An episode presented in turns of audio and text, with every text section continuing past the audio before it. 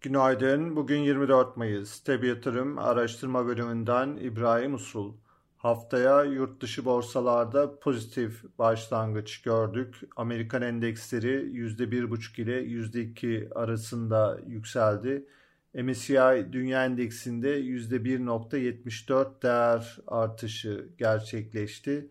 ABD Başkanı Biden'ın Çin'e yönelik uygulanan tarifelerin düşürülmesini değerlendirdikleri açıklaması endeksleri olumlu etkiledi. Ayrıca dolar endeksinde ve ABD tahvil faizlerinde yaşanan gevşemenin de olumlu yansımaları görüldü. Bu sabah yurt dışı borsalarda genelde satıcılı seyir takip ediyoruz endeksler üzerinde daha çok küresel büyüme ilişkin endişelerin olumsuz etkileri gözleniyor. Asya borsaları genelde satıcılı, Amerikan endeksleri vadeli tarafta negatife döndü.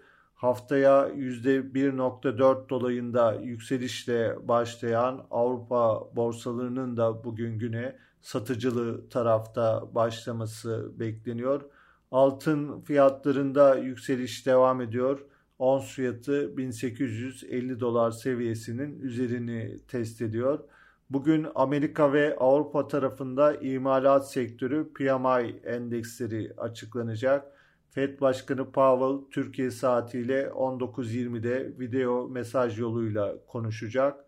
Borsa İstanbul'un da hafta başındaki yukarı hareketin sonrasında bugün güne hafif aşağıda başlayacağını düşünüyoruz. Yurt dışı borsalara gelen satışların açılışta olumsuz etkileri görülebilir. Teknik bazda endekste seans içinde yukarı yönlü denemeler beklenebilir. BIST endeksinde toparlanma hareketi içinde İlk önemli direnç olarak 2406 seviyesi takip edilebilir. Bu seviyenin aşılması durumunda toparlanma hareketi içinde hedef 2427-2500 bandı olacak. Endeksin bugünkü önemli destekleri 2350 ve 2329 seviyelerinde.